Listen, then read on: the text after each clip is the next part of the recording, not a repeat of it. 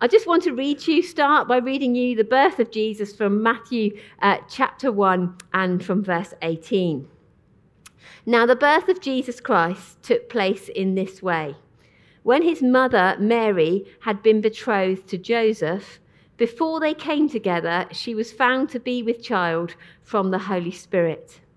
And her husband, Joseph, being a just man, I, when I practiced this, I said, I read, being just a man, being a just man, and unwilling to put her to shame, resolved to divorce her quietly. But as he considered the, these things, behold, an angel of the Lord appeared to him in a dream, saying, Joseph, son of David, do not fear to take Mary as your wife. For that which is conceived in her is from the Holy Spirit. She will bear a son, and you shall call his name Jesus for he will save his people from their sins. All of this took place to fulfill what the Lord had spoken by the prophet. Behold, the virgin shall conceive and bear a son, and they shall call his name Emmanuel, which means God with us. When Joseph woke from sleep, he did as the angel of the Lord commanded him. He took his wife, but knew her, her, but knew her not until she had given birth to a son, and he called his name Jesus. Now, many of us will know that passage because we've heard it read, particularly at Christmas time, particularly at carol services. We will have read this passage time and time again. And there's one character in the Christmas story that we know very, very little about. In fact, it's hard to find much about him at all. In fact, I think that he is actually the unsung hero of the Christmas story, and that is Joseph. You know, we don't sing many Christmas carols with the word name Joseph in them. I was trying to think. Can you think of one? You probably can straight away. No. there you go. I was sitting thinking, what has Joseph in it? Pardon? Mary's born Joseph and his wife Mary. Yeah, well done. Excellent. Well done, Ken. Chocolate, Ken. Have a chocolate, Ken. There you go. so, yeah, so, but it's very hard to think. You don't often hear much about Joseph. We don't sing his name very much. Um, on my nativity set, Joseph is the one with his head glued back on because he's the one that I always knock off the mantelpiece because he's kind of on the edge, okay? So that's where Joseph kind of is in the um, nativity story. Poor old Joseph. And yet he is a complete hero. He is a legend, okay? Joseph tonight that I want to look at. We all understand that God chose Mary to give birth to his son Jesus. But just as God chose Mary, God chose Joseph. He handpicked Joseph to be the father of his son, the father figure for Jesus here on earth, to be his dad, to be alongside him, to encourage him. And that's quite a thought, you know, about this man Joseph that we really know very little about. So, who was Joseph? I want to look briefly this evening at this quiet man full of humility. Um, and yet, as I picture him, a very strong man of character, a very strong man of integrity. Joseph had a physical job, he was a carpenter. We know he's a carpenter, and he loved to make and create things with his hands.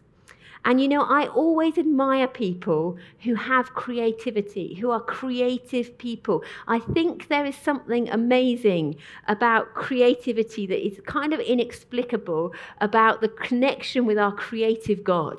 You know, people say this often, don't they? They feel closest to God when they're out in the garden they're working in the garden because it's kind of in creation, it's in nature. And I think when we're creating something, there's something that connects our hearts with the character and nature of God. Joseph would have been able to create something out of nothing. He would have looked at a piece of wood, a slab of wood as we would see it, or a log, and he would have seen the potential of what that piece of wood could have become. He could create something amazing from that piece of wood. And I think in many ways, this is exactly the same as what God saw in Joseph. He saw the potential in Joseph. Other people would have seen a, a carpenter, but God saw the potential.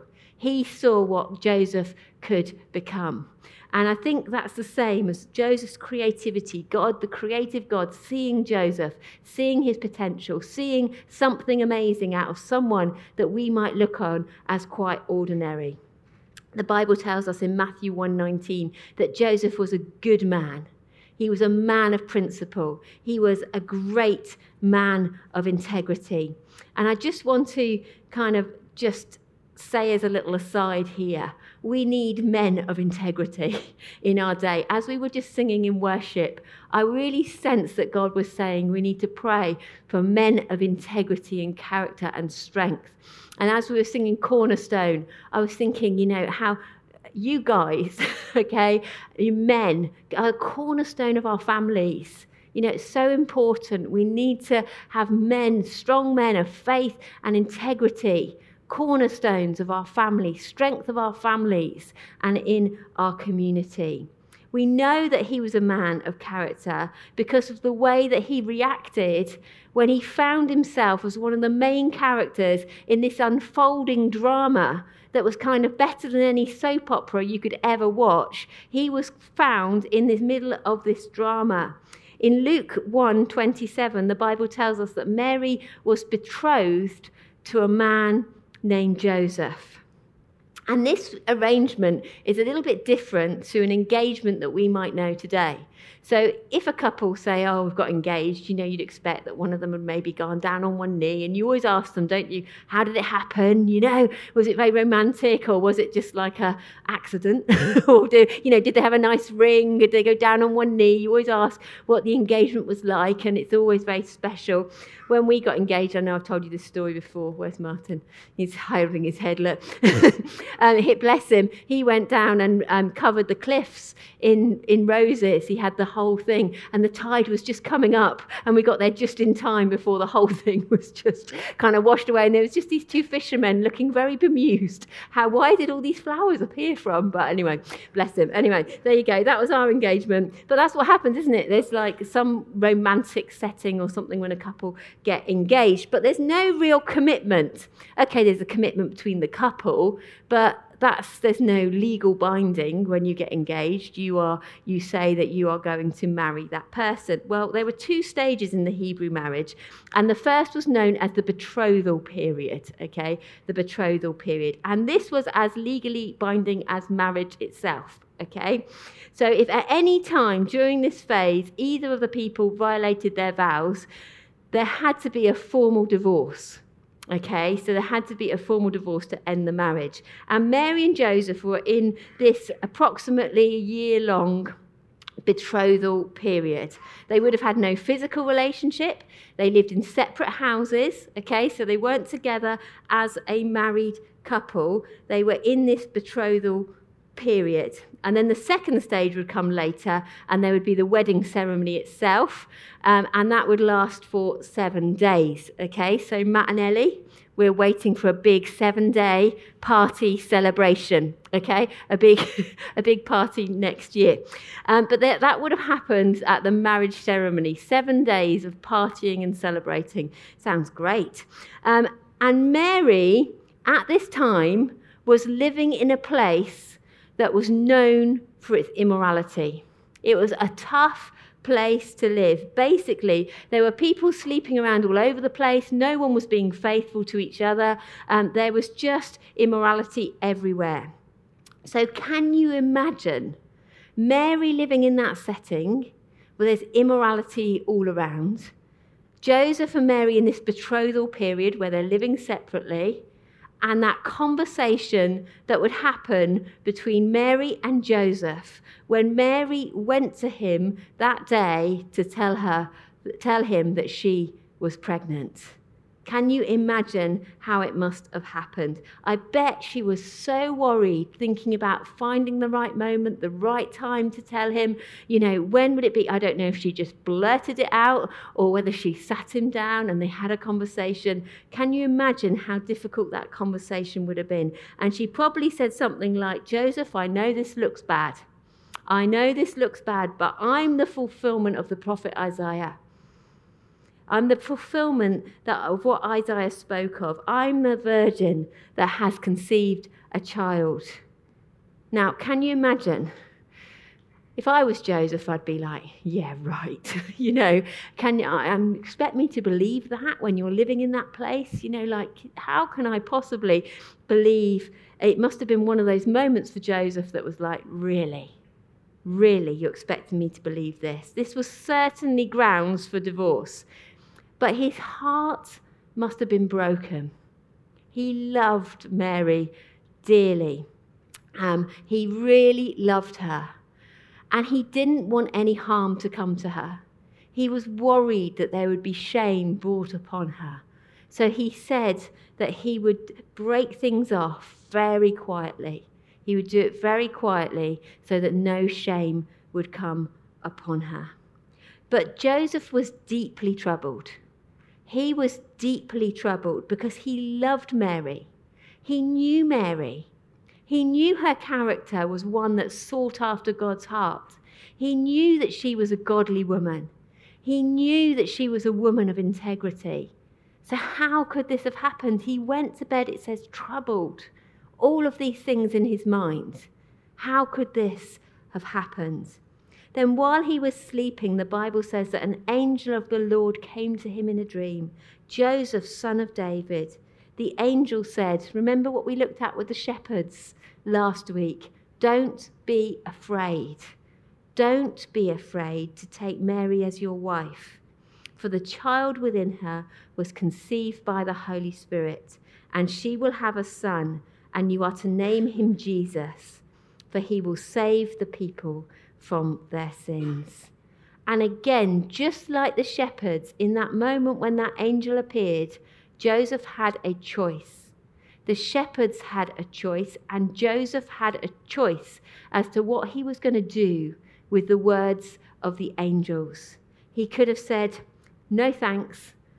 No, I'm not going to stand by Mary. I believe what you're saying, but actually, I cannot stand by someone and be known as the man and have a reputation as the man who married a girl who was unfaithful.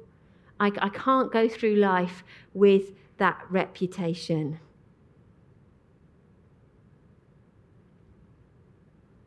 Joseph knew, he knew that he would be thought of as the husband of a woman who had broken her vow. He knew he was going to have to live with that reputation. And we know that despite Mary being virtuous, Despite Mary being a godly woman, she carried that reputation through life with her. She carried it with her. And maybe today you're sat here and you're carrying a reputation with you, and it's unfair. It's an unfair reputation. The Pharisees once said to Jesus, We were not born of sexual immorality. We have one Father, God. In other words, you were conceived out of marriage, Jesus. They threw it back at him. That was Mary's reputation. Joseph loved Mary so much that he was willing to endure that. He obeyed God. He loved Mary, but he loved God. And he stood by Mary. And that is why I believe that Joseph is an unsung hero of our Christmas story. He was obedient and he stood by the God he loved and the woman that he loved. I doubt that Joseph and any of the other characters in the Christmas story that we'll look at over the next couple of weeks knew or understood the part that they were going to play in this amazing, momentous moment in the world, in God's big plan to save the world, to save mankind to give them eternal hope. I don't think that ever would have crossed their minds. And yet, God was preparing them. He was preparing them, getting ready, them ready for the plan that He had ahead. And sometimes you may think that you yourself are living in a place of obscurity. Maybe you think that you're not important. Maybe you think that actually nobody cares about me. Maybe you think, actually, my life doesn't matter. My life doesn't have much meaning. I don't matter. Let me tell you this evening that you matter. You matter. And you can be confident that God is at work in your life. He is at work in your life. Whether you know God or not, He is at work in your life. And He is preparing you. God is at work right now. In order for Joseph to fulfill the plan that God had for his life, it took one thing, one simple thing on Joseph's behalf, and that was obedience. He had to be obedient. Joseph was faced with a choice, and Joseph chose the right path. He chose the right path. Just like the shepherds, Joseph chose the right path. We have a dog at home, my dog Alfie. Okay, and I'm sure he's a bit like my dad. Okay, sorry, dad. Um, he practices selective hearing. Okay, he practices selective hearing and he's really, really good at it. Okay, selective hearing. Um, when he doesn't like what he's saying, I'm saying, he acts like he hasn't heard okay? So when he bounds onto my bed in the morning, that's the dog, not my dad, um, he, um, he falls asleep on my bed and I can't turn the, get the, covers over me, okay? And I say, Alfie, get off the bed. And he like looks at me like, oh, I can't hear you. Uh, and he's lying there and he's like, can't hear me and he doesn't move and he just lays there, okay? And he looks at me as if to say, what are you saying? It's as though he's lost his hearing. If he's asleep in the lounge, fast asleep, snoring. My dog breaks a lot of wind when he's asleep. Okay, if he's doing all that while he's fast asleep and he's snoring away, and I open the treat cupboard to get the the um, recycling bags out, if I go, he is there, okay? He's heard it, he's at my side, he wants a treat. He's nothing wrong with his hearing when he has got heard something that he wants. He had supersonic hearing. When he likes what I want him to do, Alfie hears me. When he's not so keen, he doesn't hear me at all. Okay? And I think we can be the same with God. I think sometimes when God asks something of us, we can be exactly the same. When God tells us something that we like, something that we want to hear, we say, Yes, God. That's great. I'm going on this adventure with you. I'm excited. I'm going to obey you. I want to pick up the challenge. But when God says something to us like, I think it'd be really good if you stop doing that thing. But God, I'm really enjoying it. I really love this relationship that I'm in. But it's not really the best for you. Or I really enjoy going out and I really enjoy drinking extra pints and coming home, staggering home, and yeah, but it's not really that great for you, is it? When God says those things to us, sometimes we have selective hearing and we think, maybe God didn't really say that. Maybe I heard wrong, okay, because that's not really what I want to hear. That's a bit of a challenge. That's a bit of a ooh, eek to my heart. Maybe I'm not really hearing you clearly, God, on that. Well, Jesus says in John 15, You are my friends if you do whatever I command you. You are my friends if you do whatever I command you. He didn't say, You're my friends if you do the things that you personally agree with. That's not what he says. He says, You are my friends if you do whatever I command you. God has told us in the Bible, in his word, how we should live. And we can't just take the bits that we like and the bits that we don't like so much, leave those out, and the bits that we really enjoy about being loved and having hope and having a peaceful, joyful life. If we keep those bits, we don't do the bits where it says something that challenges us a bit. That's not what God's asking us to do. That's not obedience. That's not obedience. If God tells us to do something, He says it for a good reason. He says it for our good, and we need to obey Him. If God says not to do something, it's for a good reason. Even if we don't understand it, We need to obey him. Do you think Joseph understood in that moment? How is this good for us? How is it going to be good for us to live our married life with this reputation over us all the time? But he simply obeyed what God was asking him to do.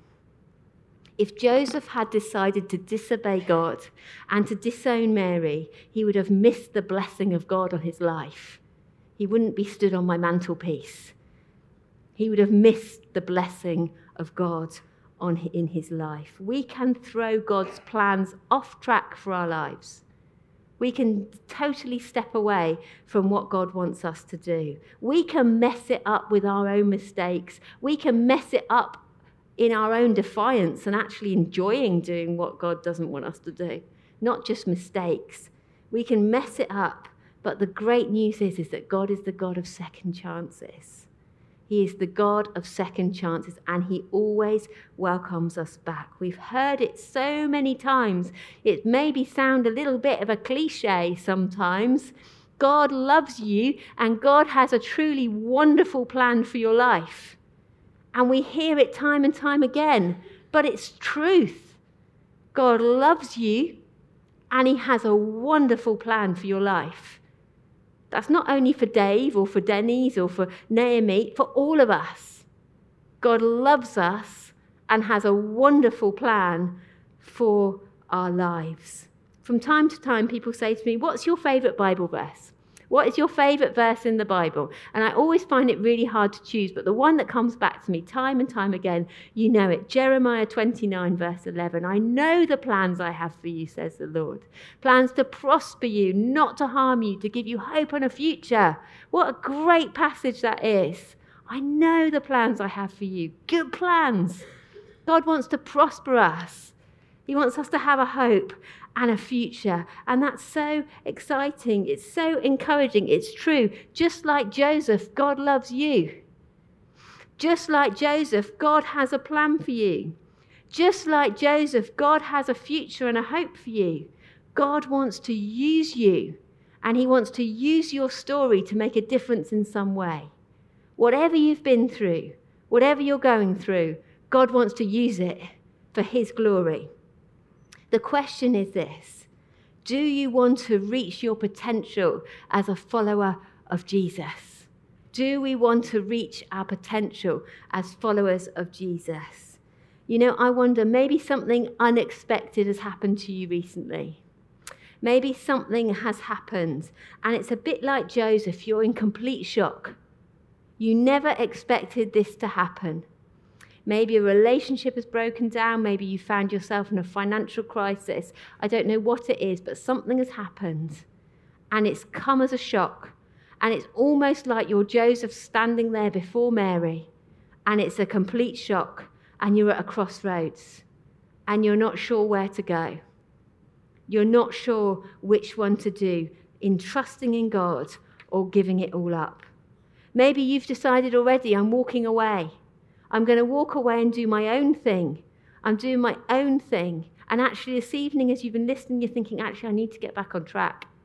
I need to get back on track. God is the God of second chances. He's not just second chances, third, fourth, fifth, sixth, seventh, eighth. He just takes us back because God loves us and He loves to put us back on track.